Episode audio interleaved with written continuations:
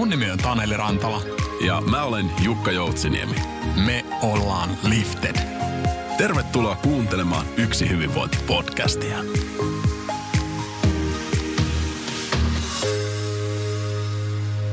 Tervetuloa Yksi hyvinvointi-podcastiin työ- ja organisaatiopsykologi Juho Toivola. Kiitos. Kiva olla täällä.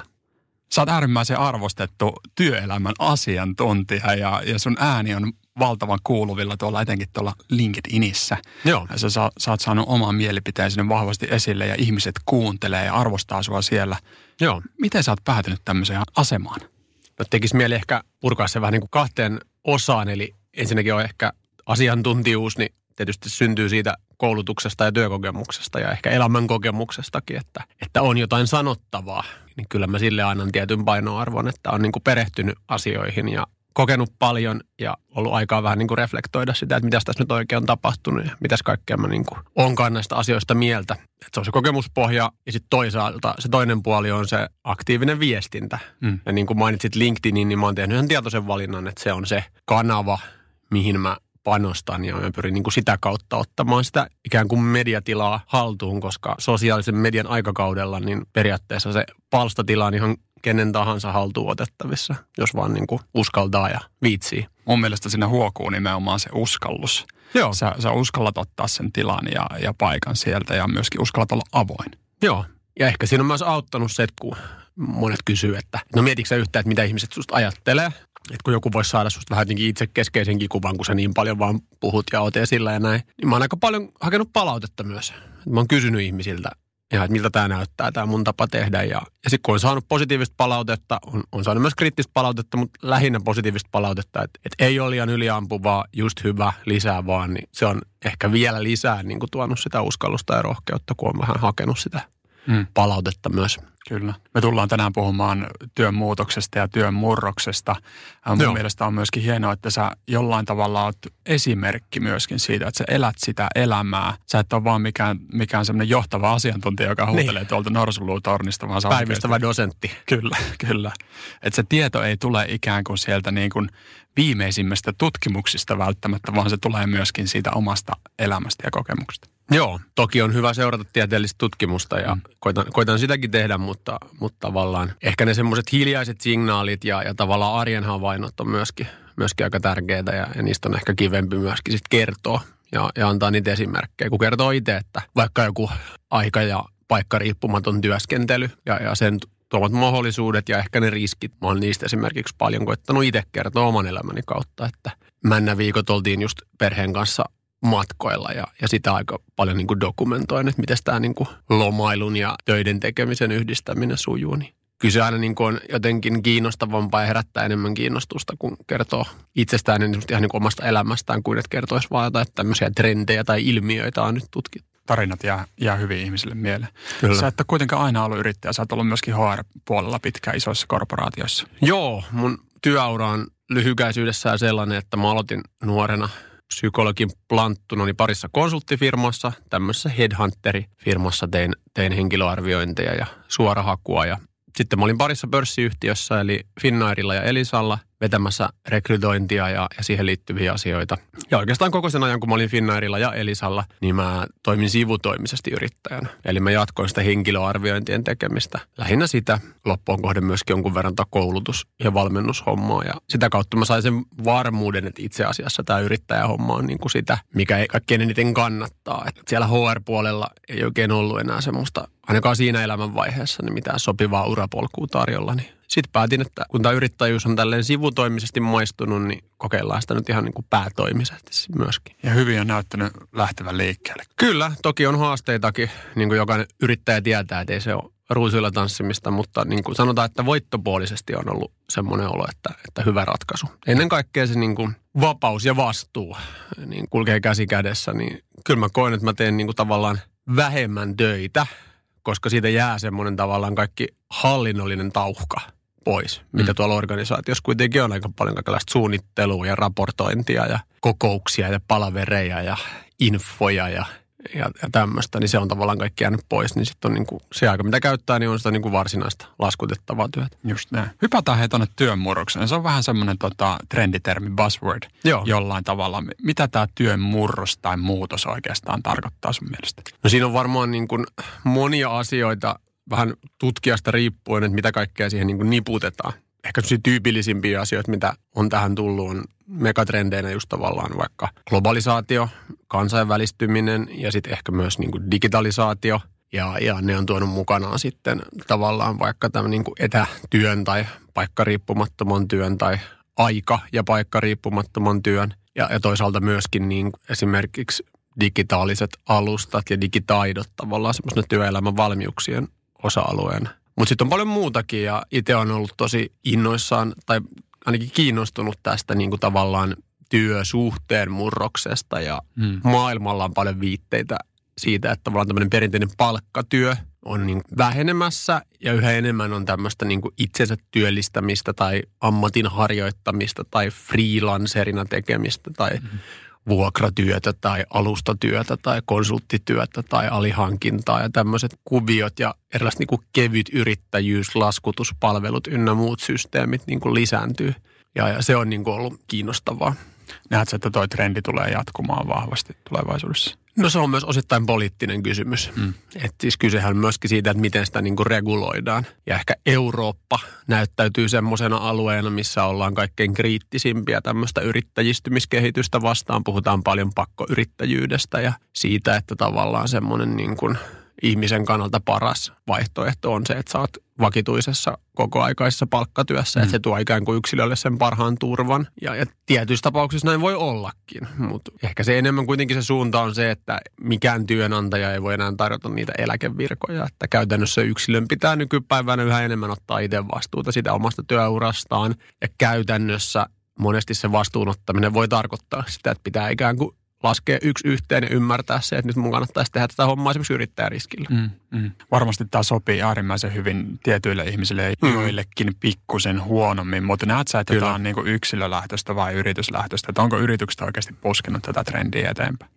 Varmaan se liittyy myös niin osaavan työvoiman saatavuuteen, että, että jos tarvitaan vaikka jotain tiettyjä tekijöitä ja, ja huippuosaajia, niin jos heidän työpanostaan enää ei ole saatavilla millään muulla tavalla kuin mm. laskua vastaan, niin, niin sitten se käytännössä johtaa siihen. Tai että jos yrityksillä on hyvin niin kuin esimerkiksi ajallisesti vaihteleva tai rajallinen tarve sille työvoimalle, niin se, se ikään kuin kannustaa siihen, että sitten tehdään jotain muuta järjestelyitä, kun palkataan porukkaa töihin. Ja, ja varmaan tämmöisessä niin kuin epävarmuuksien maailmassa, missä sekä työntekijät että työnantajat elää hyvin epävarmoja aikoja, eletään tässä, niin mm. tulevaisuus näyttäytyy hyvin epämääräisenä, niin, niin tavallaan niin kuin kaikenlaiset riskit halutaan poistaa. Ja onhan se hirveän iso riski ainakin isoille työnantajille, että jos on paljon porukkaa töissä ja sitten ei ole varmuutta siihen, että onko heidän niin kuin työpanokselleen mitään käyttää. Mm. Niin ehkä semmoista riskiä halutaan myös vähän niin kuin hallita. Ja, ja varmasti monessa organisaatiossa nimenomaan tämä lainsäädännölliset asiat on oikeasti johtanut siihen, että tietyissä asioissa suositaan myöskin yrittäjä toimeksiantosopimuksia. Kyllä, se totta kai se niin kuin vastuu siirtyy enemmän sit niin. sille, sille yrittäjille siitä niin omasta työstä. Onko sitä näköpiirissä mitään kovia muutoksia nyt lakiin? Oletko seurannut tätä? No siis varmaan se, mikä, mikä on niin kuin aika keskeinen, on just tämä, että milloin nämä niin kuin työsuhteen tunnusmerkit täyttyy.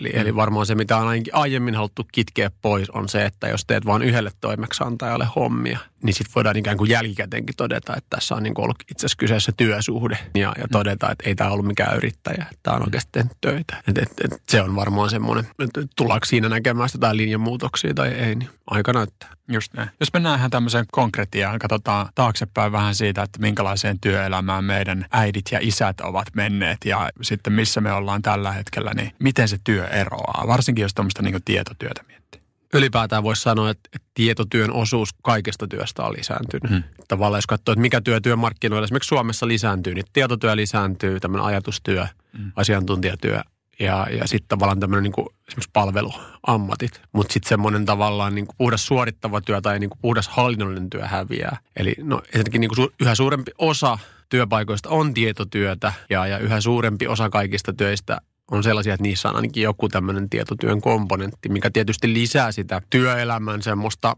rimaa, että, että millaiset voimavarat ja millaiset kyvyt ihmisellä pitää olla, että hän pärjää työelämässä. että jos tota, no, niin suurten ikäluokkien aikakaudella oli vielä tämmöinen yleispätevä totuus, että, että niin kuin Lapion varressa on aina töitä, että tämmöistä ikään kuin ojankaivuu hommaa löytyy kyllä, että jos vaan motivaatio on kunnossa, niin, niin se ei ehkä enää pidä paikkaansa, että, mm. että yhä suuremmassa osassa työtehtäviä on esimerkiksi itsenäistä suunnittelu- ja, ja organisointivastuuta. Et, et, et se on yhä itseohjautuvampaa. Sun pitää itse niin kuin johtaa sitä omaa työtäsi ja tämä ei välttämättä ole aina hirveän helppoa. Se vaatii aikuiseltakin ihmiseltä kuitenkin aika hyviä, hyviä kykyjä, etenkin jos, jos sitä työtä on paljon tai se on eri tavoin hankalaa.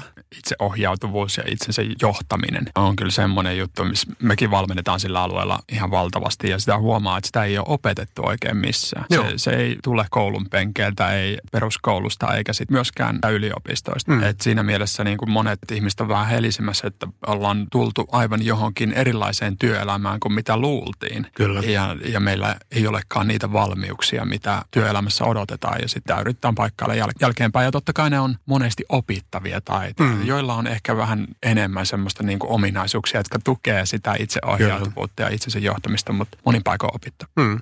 Joo, ja se, niin kun miettii ihan käytännön näkökulmaa, miten se vaikka isoissa organisaatioissa näyttäytyy, niin ihan se niin oman aikataulun, vaikka kalenterin hallinta. Että, mm. että käytännössähän toi vaatii sitä, että sun pitää myös varata aikaa sille työn suunnittelulle. Siis mm. oman työn suunnittelulle ja arvioinnille. Jos saa varnostaa aikaa itsellesi, niin ei sitä niin kuin mistään tyhjästäkään synny. Ja, ja sitten se, että sun pitää, jos sä oikeasti johdat itse omaa työtä, niin sun pitää myöskin pystyä sanomaan ei tietyille asioille. Että jos joku muu sanoo, että nyt tehdään tämmöistä, niin sitten sun pitää itse pystyä arvioimaan sitä, että no itse asiassa en tee nyt tätä, koska mulla on tärkeämpää, tärkeämpää tekemistä. Tuossa just alkuviikosta julkaistiin väliraporttia Tampereen ja Jyväskylän yliopistojen tämmöisestä työn intensifikaatiotutkimuksesta. Niin paljon, paljon siinä just kyse tästä, että työelämän tehostuminen koetaan nimenomaan sitä kautta, että, että omalla vastuulla on enemmän kuin aiemmin. Että aiemmin ehkä johtajat ikään kuin suunnitteli sitä työtä pilkkoisen palasiin ja sanoi, että, että nyt sä hoidat tonnosuuden ja sä hoidat tonnosuuden, mutta mut tänä päivänä se on siinä mielessä itsenäisempää, että sitä ei ole samalla tavalla pilkottu valmiiksi ja mm. ikään kuin läpisävelletty sitä hommaa, vaan, vaan se pitää itse miettiä. Ja myöskin ehkä se oma kehittyminen on muuttunut siinä mielessä, että yhä harvemmalla organisaatiolla on mitään niin omia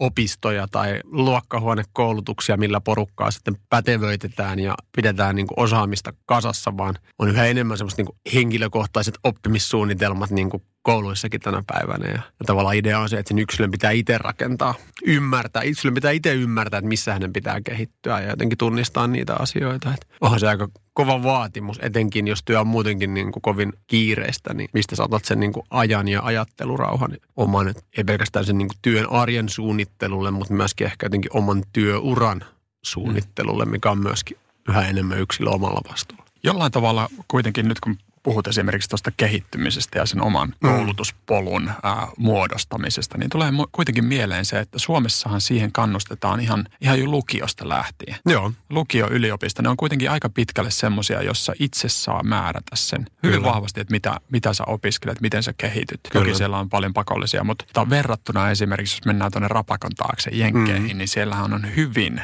tarkkaan säädelty se, että mitä otetaan. Ja ainakin itse Kyllä. silloin, kun olin siellä vaihto-opiskelijana, niin oli täysin shokki, että hetkinen, hmm. näinkö tämä homma menee. Että minä olen niin aikuinen ihminen, että enkä mä voisi itse päättää. Näinpä. Joo, varmaan meillä niin kuin on maailmanlaajuisesti verrattuna, niin Suomessa kuitenkin keskimääräisesti paremmat valmiudet. Että meillä on aika korkea hyvinvointi, meillä on korkea tasosta koulutusta ihan niin kuin päiväkotien varhaiskasvatuksesta lähtien. Mm. Että, että kyllähän tämä meidän systeemi on siinä mielessä ainutlaatuinen, että meillä niin kuin noin keskimäärin kansakuntana on aika hyvät, hyvät valmiudet tähän nykypäivän tai tulevaisuuden työelämään. Mm. Mutta on se silti haastavaa. Onko nämä tota, muutokset sun mielestä globaaleja vai, vai tai näkyykö ne täällä Pohjoismaissa enemmän? No varmaan esimerkiksi tämmöinen tietotyö ja sen osuus koko työmarkkinasta niin on täällä korostuneen iso, koska nämä globaalit arvoketjut aiheuttaa sen, että, että semmoinen niin tavallaan suorittava, suorittava työ ja ikään kuin pienemmän lisäarvon tai jalostusarvon työ, niin helposti sitten häviää esimerkiksi semmoisiin maihin, missä työvoiman kustannus on matalampi, jolloin semmoisia niin töitä, töitä on vähemmän, vähemmän Suomessa tarjolla. Että, että kyllä se niin kuin sinänsä ehkä nämä niin kuin tietotyön mukanaan tuomat niin kuin haasteet niin kuin korostuu meidän markkinassa, kun yhä isomman osan työ, työvoimasta pitäisi niin kuin pystyä siihen. Just näin. Puhutaan siitä, että kuinka hyvä testimarkkina Suomi on esimerkiksi lääkkeelle, kun ollaan niin homogeeninen porukka. Eli ehkä tässä, Kyllä. tässä myöskin, että voidaan olla edelläkävijöitä jollain tavalla ja sitten viedä sitä osaamista myöskin muualle. Kyllä mä uskoisin, että, että tavallaan just tämmöiset niin työn tulevaisuuden mukanaan tuomien haasteiden niin kuin haltuunotto ja, ja ne ratkaisut, mitä nyt tänä päivänä näihin työelämän haasteisiin kehitetään, niin me ollaan siinä mielessä just hyvässä edelläkävijäasemassa, että, että niillä on myös semmoista tiettyä vientiarvoa, että, että mm. asioita, mitä nyt tällä hetkellä Suomessa kehitetään ratkaisuina tai, tai täsmälääkkeinä tämmöisiin muuttuvan työelämän niin kuin pulmakysymyksiin, niin, niin niitä voidaan sitten lähteä myöskin niin kuin saman ty- tapaan kuin vähän koulutusvientiä on tehty, niin mm että voisiko tämmöistä työ, työkykyjohtamista, työurajohtamista, työhyvinvoinnin johtamista, niin voisiko siitä myös niin kuin tehdä jonkinnäköisen vientituotteen? Kyllä, aivan varmasti. Siinä on paljon potentiaalia siihen pistetään työhanskat käteen porukalla niin. ja lähdetään, lähdetään katsomaan, että miten voitaisiin koko maailmalla jeestä. Ihmiset tykkää trendeistä ja miettiä vähän listauksia ja sitä, että mitä tässä nyt oikeastaan on, onkaan tulossa. Ja Kyllä. Jos miettii viiden vuoden syklillä tässä, niin Joo. minkälaisia isoja muutoksia tässä nyt tulee tapahtumaan? Tässä nyt voisi sanoa melkein, että yksi, yksi on tässä isosti käsillä, kun korona ajaa meitä Joo. vähän etätyöskentelyyn. Se on varmaan Joo. yksi semmoinen, joka näkyy, näkyy paljon. Kyllä. Mitä, mitä muita semmoisia niin isoja trendejä sun mielestä? Puhutaanko me nyt Suomen puhutaan, puhutaan Suomesta, joo. joo. No varmaan semmoinen, mikä täällä tulee lyömään läpi, mikä on ehkä pääkaupunkiseudulla jollain tavalla tapahtunutkin, on se niin kuin työelämän englanninkielistyminen. Mm. Eli, eli tavallaan, jos me vaikka miettii sitä, että eilenkin menin tuossa, kun tänne etelään tulin, niin, niin piti mennä ennen hotellin nukkumaan menoa, niin ravintolaan syömään, niin, niin tavallaan täällähän se on ihan oletusarvo, että ravintoloissa puhutaan englantia. Tai jos tarjoilija kysyy sulta englanniksi, että tota noin, niin mitäs laitetaan, niin siitä ei enää sellainen hämmennyt, vaan sitten vaan niin kuin kertoo englanniksi, että mm. tämmöistä mä haluaisin syödä. Tämä vähän niin kuin siirtyy työelämäänkin, että, että tavallaan niin kuin asiat ja tilanteet, joita on niin kuin totuttu hoitamaan suomen kielellä, niin, niin muuttuu englanninkielisiksi. Mm. Ja, ja se voi tulla joillekin ihmisille vähän niin kuin ehkä tuoda haastakin, jos se oma kielitaito ei ole, ei ole ihan huipussaan, mutta, mutta se johtuu just tästä niin kuin työvoiman saatavuudesta ja, ja siitä, että, että meidän ikäluokat pienenee, tullaan tarvitsemaan koko ajan yhä, niin yhä enemmän sitä työperäistä maahanmuuttoa ja, ja, ja se näkyy tavallaan niin kuin suomalaisessa työelämässä. Se on varmasti, varmasti yksi. Sitten tavallaan semmoinen, minkä mä ehkä toivoisin, toivoisin lisääntyvän, niin on, on, on tavallaan just tämmöisten niin kuin, kun meidän hyvinvoinnin taso on kuitenkin aika korkealla. Ja se näkyy käytännössä niin, että ihmiset tekee niin kuin joustavampia ratkaisuja töiden suhteen. Mm. Että ne tavallaan niin kuin tasapainottaa enemmän. Ja esimerkiksi aika semmoisessa työpaikassa niin on tosi paljon porukkaa, jotka tekee vaikka neljä tai jopa kolme päivästä työviikkoa ja, ja tämmöinen niin kuin aika rohkeidenkin ratkaisujen tekeminen sen oman niin kuin hyvinvoinnin ja työn ja muun elämän tasapainon varmistamiseksi. Ehkä tietyllä tavalla niin kuin taloudellisen elintason kustannuksella, niin, mm. niin se on varmaan niin kuin yksi juttu. Tai että tehdään just tämmöinen, että tehdään mieluummin yrittäjänä sen takia, että sitten tavallaan pienemmällä työpanoksella saadaan se sama raha kasaan tai, tai vastaavia niin kuin kikkailuja se on mielenkiintoinen. Sitähän näkee niin kuin yksilö, yksilötasolla aika paljon, että, että ihmiset tekee tämmöisiä niin kuin ratkaisuja Kyllä. organisaatioissa, jossa kaikki muut tekee ihan normaalia viikkoa. Mutta sitten on myöskin sellaisia organisaatioita, jotka nyt on lähtenyt siihen, että läht, tehdään neljä päivästä viikkoa tai tehdään Kyllä. kuuden tunnin työpäivä. Kyllä. Se on mielenki- mielenkiintoinen suunta. Kyllä, tai tehdään niin kuin maksimissaan sitä niin kuin ikään kuin lakisääteistä maksimia, mm. mutta todetaan, että että jos sä saat nää niin kuin lyhyemmässäkin ajassa ikään kuin päästä näihin työn tavoitteisiin, niin voit lepäillä loppuajan, että, että ollaan niin silleen reiluja. Mm. Joo, se on kiinnostavaa. On.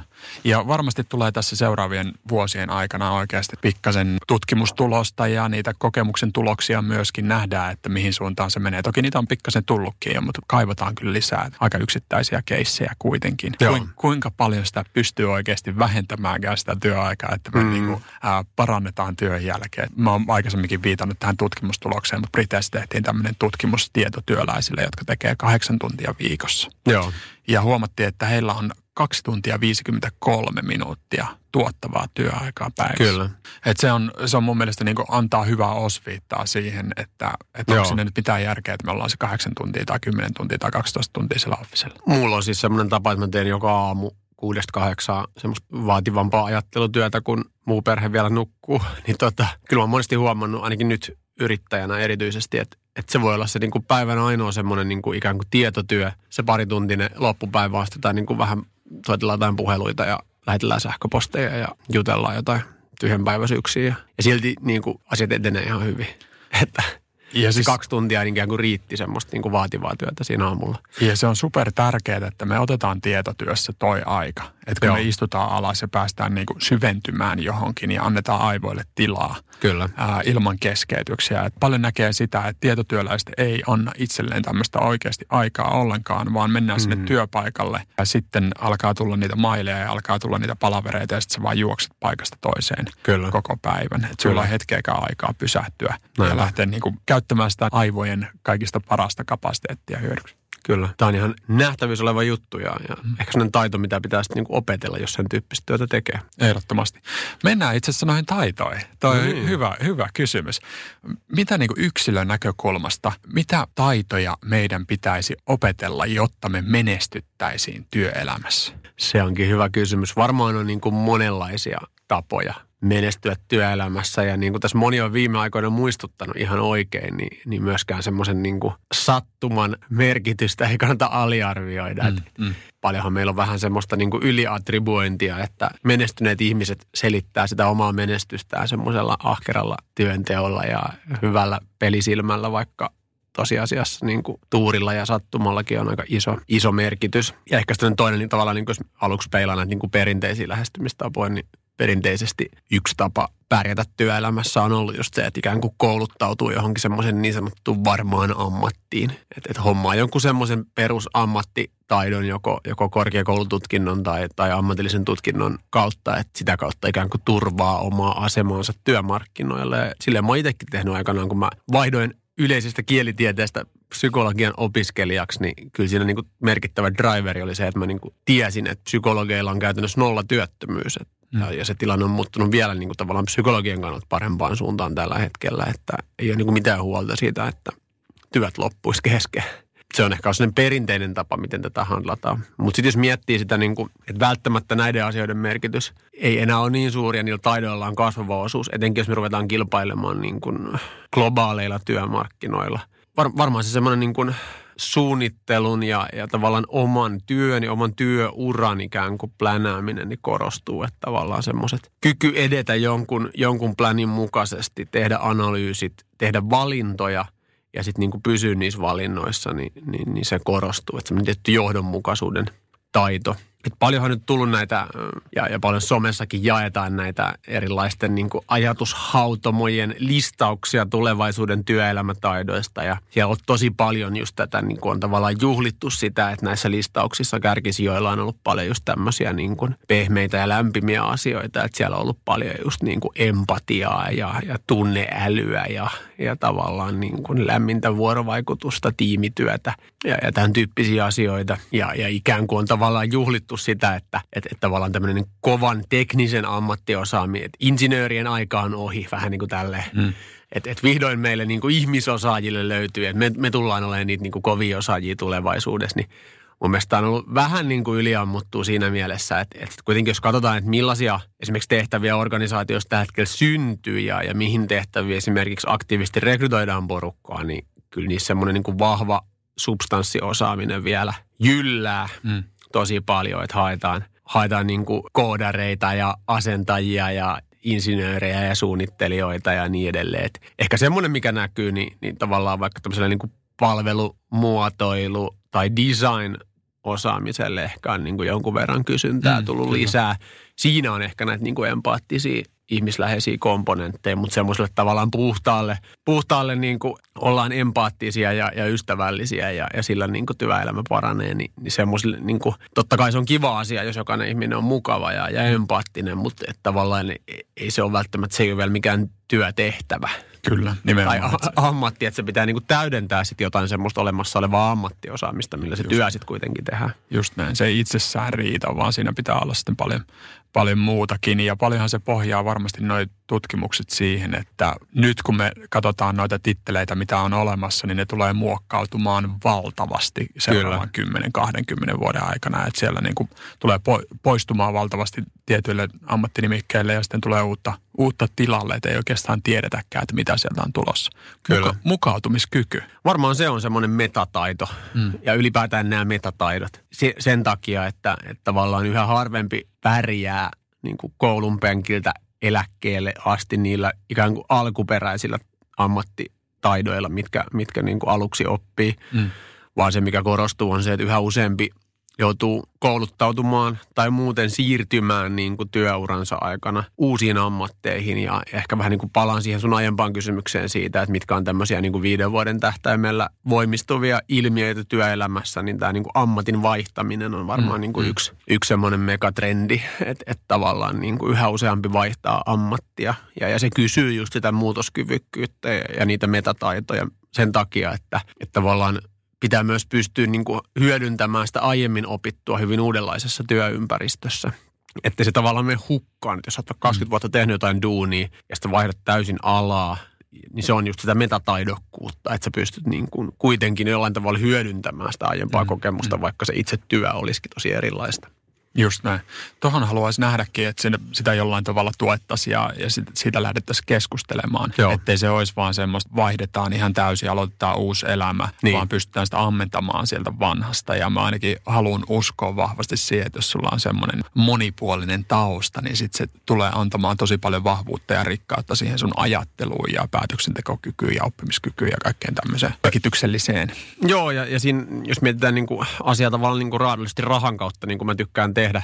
Mulla on siis elämässä paljon muitakin tärkeitä asioita kuin raha, mutta, mm. mutta mä mielellään puhun siitä sen takia, kun se on vähän tabu Suomessa. Toivottavasti tulevaisuudessa ei ole niin iso tabu, niin tavallaan se, että, että nykyään monilla on siinä alan vaihtamisessa just se ongelma on se, että on vähän tämmöinen kultainen häkki, että tavallaan tiedetään, että tällä nykyisellä osaamisella ei missään muualla saisi enää niin, kuin niin hyvää palkkaa kuin mihin vaikka palkkataso on niin kuin muuttunut. Ja minkä takia vaikka jotkut niin kuin teknisessä ammatissa olleet miehet ei sitten uudelleen kouluttaudu lähihoitajaksi, vaikka lähihoitajan töitä olisi tarjolla. Niin yksi merkittävä syy siihen on se niin kuin selvästi huonompi ansiotaso, että kannattaa niin kuin kitkuttaa loppuun asti ansiosidonnaisella ja mm-hmm. ehkä jopa niin kuin sen jälkeenkin, että tavallaan miten se ikään kuin kertynyt osaaminen pystyttäisiin sillä tavalla ottaa hyödyksi myös niissä uusissa tehtävissä, että henkilöiden ei tarvitsisi niin kuin epäröidä sitä ammatinvaihtoa näiden palkka ja toimeentulohuolien takia. Mm, mm. Sehän on asia, mikä selvästi meidän työmarkkinoilla niin kuin hidastaa tätä niin kuin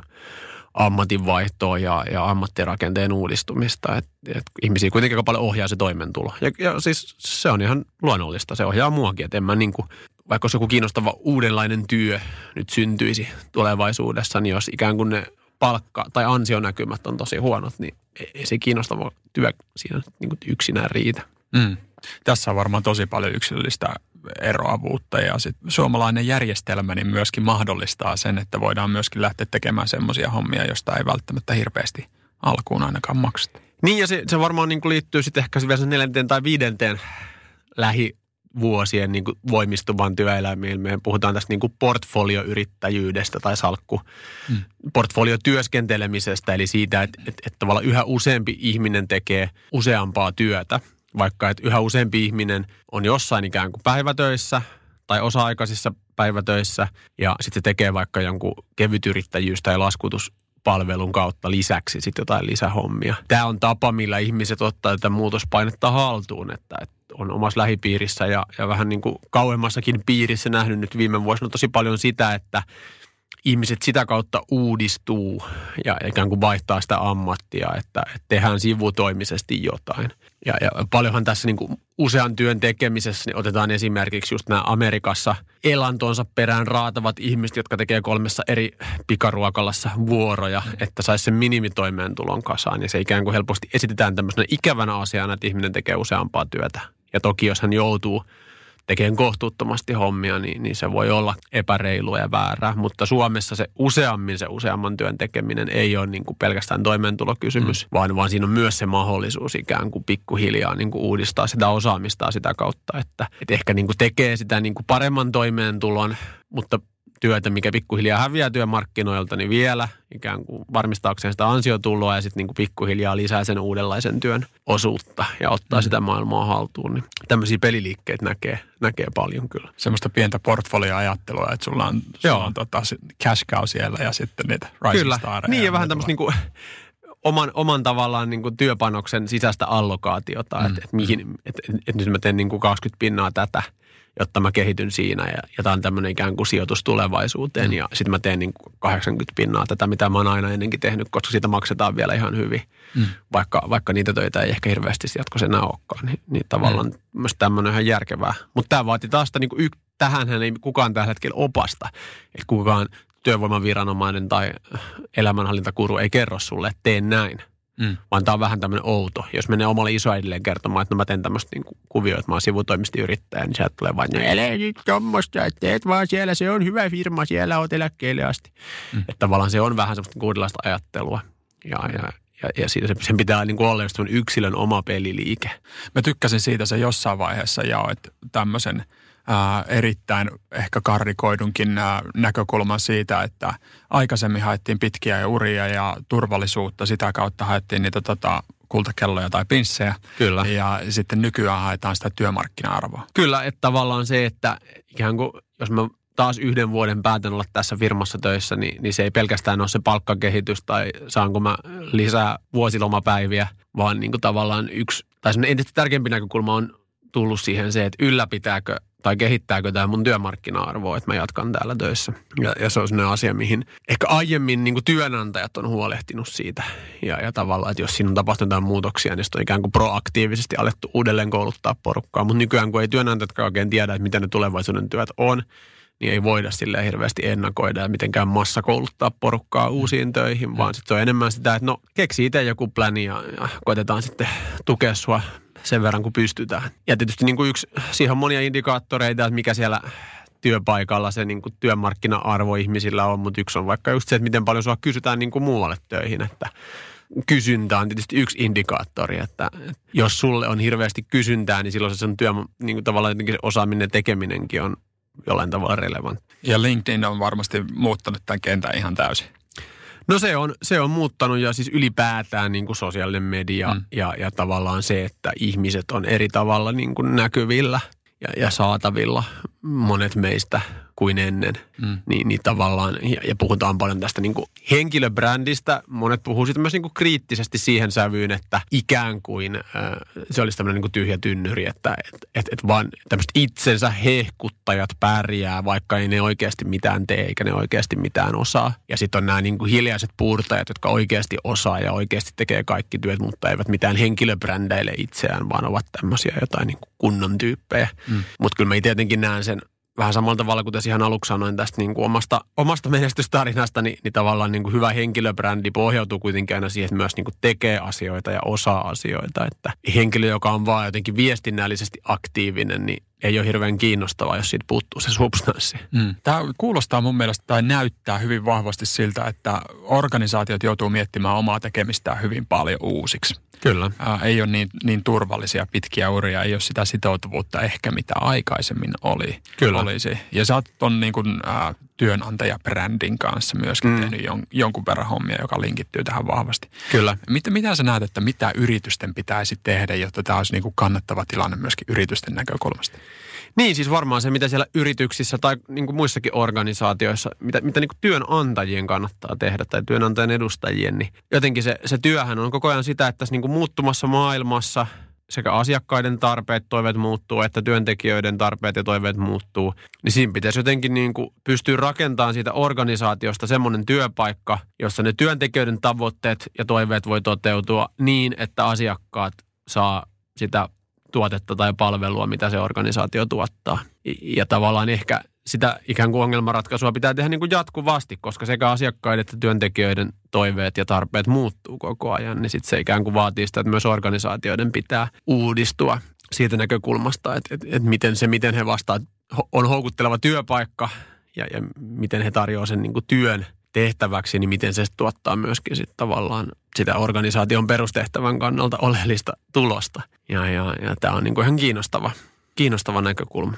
Voiko yritykset tehdä jotain, jotta he tukisivat yksilöitä siinä työmarkkina-arvon kehittymissä myöskin? No nyt on tullut, siis aikaisemminhan on ollut tämmöisiä niin outplacement-valmennuksia paljon, paljon esimerkiksi tämmöisissä niin irtisanomis tilanteissa, sehän on lakisääteistäkin nykyään, että jos henkilöt on irtisanottuja tai irtisanomisuhan alla, niin heille pitää tarjota tämmöistä niin kuin muutosturvavalmennusta tai koulutusta, mitä sitten niin kuin erilaiset erikoistuneet yritykset ja toimijat tekee. Niin sen lisäksi, että tätä on ollut jo pitkään, niin nyt on tullut yhä useampi organisaatio, työpaikka on alkanut tarjoamaan tämmöisiä niin urajohtamisen, urasuunnittelun, uramuotoilun palveluita, missä se idea on se, että et, et siellä on niin tiettyjä ihmisiä, jotka on ehkä voinut olla aika pitkäänkin töissä samassa paikassa, ehkä jopa samoissa tehtävissä pitkään. Ja, ja sitten tavallaan niin kuin tarjotaan heille, usein se on vähän joku ulkopuolinen taho, jolloin se tulee vähän niin kuin uskottavampana, niin semmoista aitoa sparrausta, että hei, mikä se sun niin kuin työmarkkina tilanne nyt oikein on, että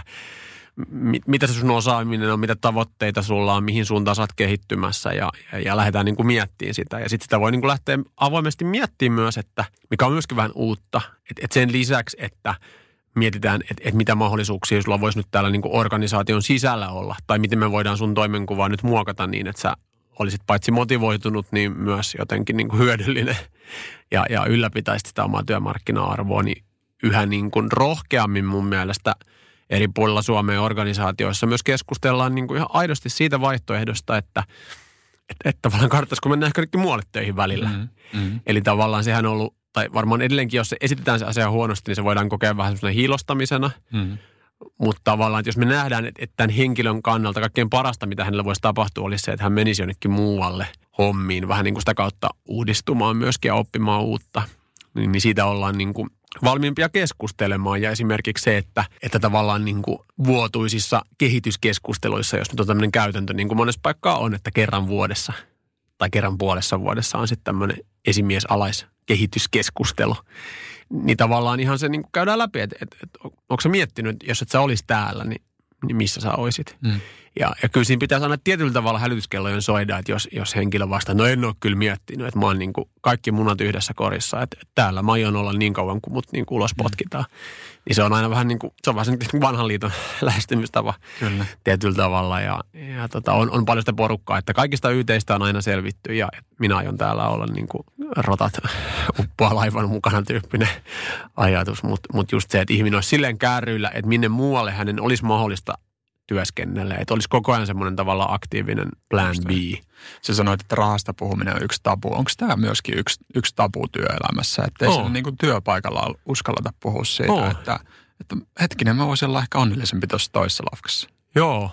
Joo, mä muistan, mä olin vielä Finnairilla töissä ja sitten mä johonkin tota noin, niin Smartly lähetti jotain tyyppiä. Sitten mä laitoin sinne jossain somessa, että hei, mua kiinnostaa tämä tehtävä johonkin Kriston postaukseen, kommentoi jotain. Ja sitten meidän niin kuin, silloinen pomon pommo tuli heti linjoja pitkin, että mitä helvettiä sä tuommoista menet tuolla somessa sanomaan, että sä oot meillä töissä, että nyt lopetat heti. Että, että tavallaan kyllä se niin kuin osuu aika arkaan paikkaan, että jos työntekijät niin kuin näkyvästi haluaa johonkin mm, muualle mm, töihin. Mm. Tavallaan niin kuin, on, on tässä varmaan tiettyä arkuutta, tietysti vähän riippuu, missä asemassa se henkilö on.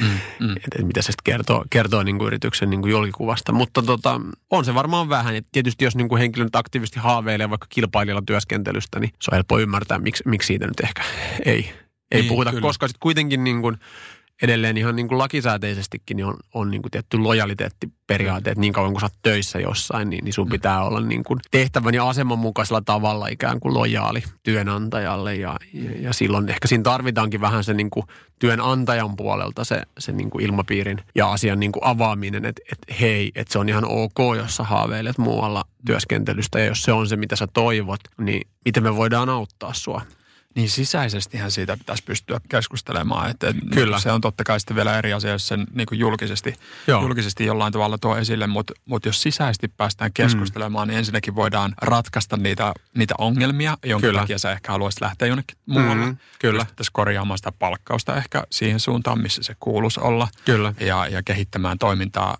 toimintaa valtavasti. Tai sitten jos on niin, että se toinen paikka olisi sulle parempi, niin niin. voidaan tehdä yhdessä semmoisia järjestelyjä, että sä voit mennä sinne, koska ei siinä ole mitään järkeä, että sä oot Kyllä. epämotivoituneena täällä töissä. Kyllä. Ja, ja mun niin kuin edellinen pomo tuolla palkkatyömaailmassa just hyvin niin kuin, otti musta oikein asenteen tässä jutuissa, että ennen kuin mä lähdin sieltä meneen, niin mä jo tavallaan aikaisemmissa keskusteluissa sanoin se, että mä en aio täällä firmassa enää niin kuin mitään uutta positio ottaa vastaan, että seuraavaksi mä siirryn yrittäjäksi. Ja sitten tavallaan niin lähdettiin sitten miettimään, että okei, no tämä on tilanne, no miten voitaisiin nyt vielä näitä töitä järjestellä niin, että siitä olisi sit hyötyä sen yrittäjyyden näkökulmasta. Mm. Mm. Tavallaan semmoista niin työn tuunaamista siinä, että, että sehän niin lisää sitä motivaatiota myöskin, jos sä ymmärrät, että nyt me voidaan, niin kuin, tämä mitä mä täällä nyt vielä teen, niin tukea mua sit siinä mun tulevassa työssä. Me ollaan nostettu kaksi tabua jo esille tässä. Mitä muita työelämän tabuja? Mä tiedän, että sä tykkäät vähän puhua näistä. On siis työelämän tabuja, varmaan monenlaisia ja osa on ihan syystäkin, syystäkin tabuja, mutta tota, varmaan mielenterveys on niin kuin yksi, yksi, mitä tota noin, niin hyvä ystäväni työuupumusmies Kristian Kurikka pitää vahvasti esillä, niin, niin just tämä ikään kuin mm, mielenterveysongelmat ja, ja tavallaan niin kuin se ikään kuin stigma, mitä niihin liittyy kehittyy ja, ja jotenkin semmoinen ajatus siitä, että et, et, et jos sulla vaikka on ollut jotain niin kuin masennusta tai ahdistusta tai burnouttia tai muuta, että se tekee susta jotenkin niin kuin huonomman ja, ja heikomman ihmisen, joka on niin kuin huonompaa aineesta ja, ja tavallaan niin kuin vaikka, vaikka niin kuin asenneilmapiiri on, on tavallaan siinä osalta kyllä paljon muuttunut positiivisempaan suuntaan. Nyt yhä useampi henkilö julkisesti kertoo vaikka, että on niin kuin käynyt psykoterapiassa niin kuin jaksamisongelmien tai mielenterveysongelmien takia mikä on tavallaan hirveän todennäköistä, että lähes kaikki on, koska jos miettii, kuinka moni ihminen saa niitä kelatukia siihen, niin mm. onkohan se joka kymmenes suomalainen tai jotain tällaista.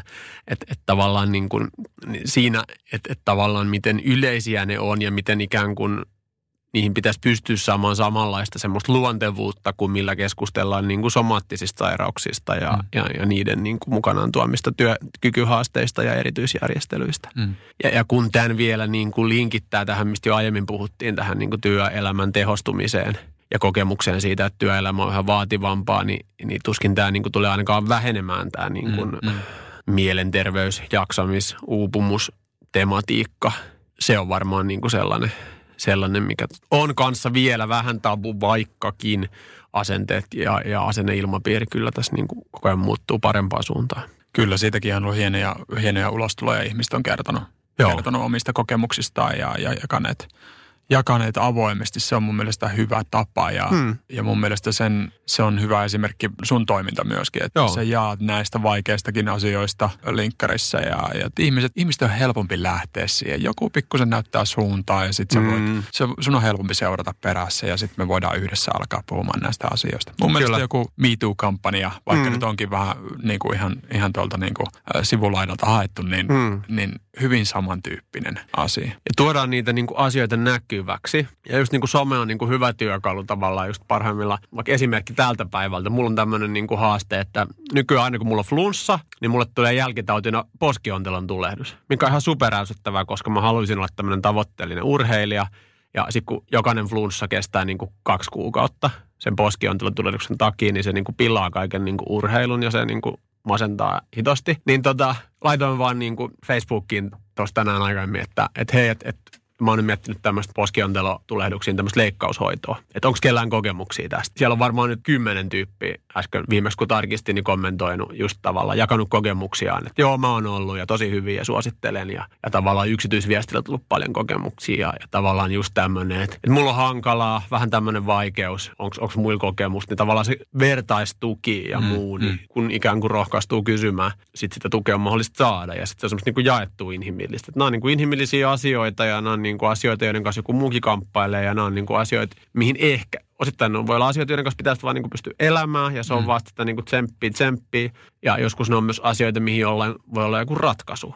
Että voi Kyllä. sanoa, että hei, onko miettinyt tällaista Tämä oli hauska sattuma. Mulla oli pienenä, pienenä paljon poskiuntelun tulohduksia ja, niin. ja on tota, multa on otettu kitarisat pois. Sitä, no sitähän ei enää tehdä hirveästi ei, niin helposti, mutta silloin tehtiin hyvällä kultaisella 90-luvulla. Ja Kyllä, tota, silloin oli kunnon meininki vielä. Kyllä, mutta enää, enää ei ole ollut poskiuntelun tulohduksia. Niin, tässä sen huomaa. ja tämä on just tätä niin kuin jaettu inhimillisyyttä. Eikä mä tarkoita, että tarvitsisi aina puhua poskiuntelun tulehduksista, mutta Kyllä. tavallaan niin kuin ehkä niin kuin kaikenlaisiin vastoinkäymisiin. Niin kuin. Mm. Ja sitten tavallaan helposti tähän tulee sitten vasta-argumentti, että no eikö enää ole mikään niin kuin yksityisyyttä, että ennen näitä asioita ehkä jaettiin perhepiirissä, että pitääkö nyt mun jotain niin kuin yksityisasioita niin jakaa ja mitä jos joku niin kuin käyttää tätä tietoa, että jos mä vaikka jaan tietoa siitä, että mulla on mielenterveysongelmia, niin, niin mitä jos joku käyttää sitä tietoa mua vasta ja, ja sitten vaikka jos mä, vaikka, jos mä hakisin vaikka luottamustehtävään, johon mm. olisi jossain kunnallisvaaleissa ehdolla ja sitten joku rupesi masinoimaan sitten jotain niin kuin, tämä on nyt se hullu tyyppi, että sillä on jotain mielenterveysongelmia, mm. älkää nyt sitä äänestäkö. Että tavallaan onhan siinä se riski aina, että aina kun sä tuot jotain heikkouksia esiin, niin, niin sitten käytetään jotenkin sua vastaan. Mutta tässä mun mielestä pätee vahvasti se, että, että luottamusta ei rakenneta sillä, että me ollaan täydellisiä. Ei niin. Vaan se, että me osata, uskalletaan ja osataan jakaa meidän haavoittuvaisuutta. Ja se rakentaa Kyllä. paljon enemmän luottamusta. Joo, ja sitten tavallaan, mutta sitten kuitenkin, siis mä uskon tähän ja, ja mun mielestä se on niinku semmoinen niinku hyvyys, hyvyys voittaa ja, ja mm. valo voittaa pimeyden tyyppinen mentaliteetti on pakko olla, jos aikoo niinku pysyä jotenkin selväjärkisenä tässä maailmassa, mutta mm. on se saman aikaan totta, että, että, että jos mietitään vaikka tämmöistä niin informaatiovaikuttamista ja, ja tätä niin kuin Putinin trollit maailmaa, missä me mm. eletään, niin, niin tavallaan semmoinen pahantahtoisuus ja tietty niin kuin aggressiivisuus myöskin niin kuin julkisessa keskusteluilmapiirissä on niin kuin lisääntynyt tosi paljon ja se myös puskee tuonne työelämäkeskustelun puolelle, vaikka LinkedIn onkin ehkä nyt säästynyt vielä samanlaiselta niin kuin huutelulta, mitä ehkä sitten muissa somekanavissa enemmän näkyy. Niin, Kyllä, aivan niin tavallaan niin kuin se, se ehkä pistää ihmisiä vähän varpailleen, että, että miten niin kuin raasti tänä päivänä on mahdollista niin kuin keskustella ja ehkä vähän myös niin kuin hyökätä ihmisiä mm. kohtaan. Se on äärimmäisen hyvä, hyvä näkökulma tähän. Hei, otetaan tähän loppuun vielä muutama tämmöinen klassikkokysymys, jotka, jotka meillä on aina täällä Yksi hyvinvointipodcastissa. Eli ensimmäisenä, kuka inspiroi sinua? Aika monikin, monikin inspiroi mua. Niin kuin oma, oma niin kuin isäni erityisesti niin kuin elämän asenteella on ollut semmoinen henkilö, jolta on niin kuin oppinut paljon ja oikeastaan mitä enemmän ikää tulee, niin sitä enemmän osaa arvostaa sitä tapaa, miten hän on ollut läsnä esimerkiksi muun omassa lapsuudessa ja vielä tänäkin päivänä, tota, vaikkei niin hirveästi, hirveästi pidetä yhteyttä.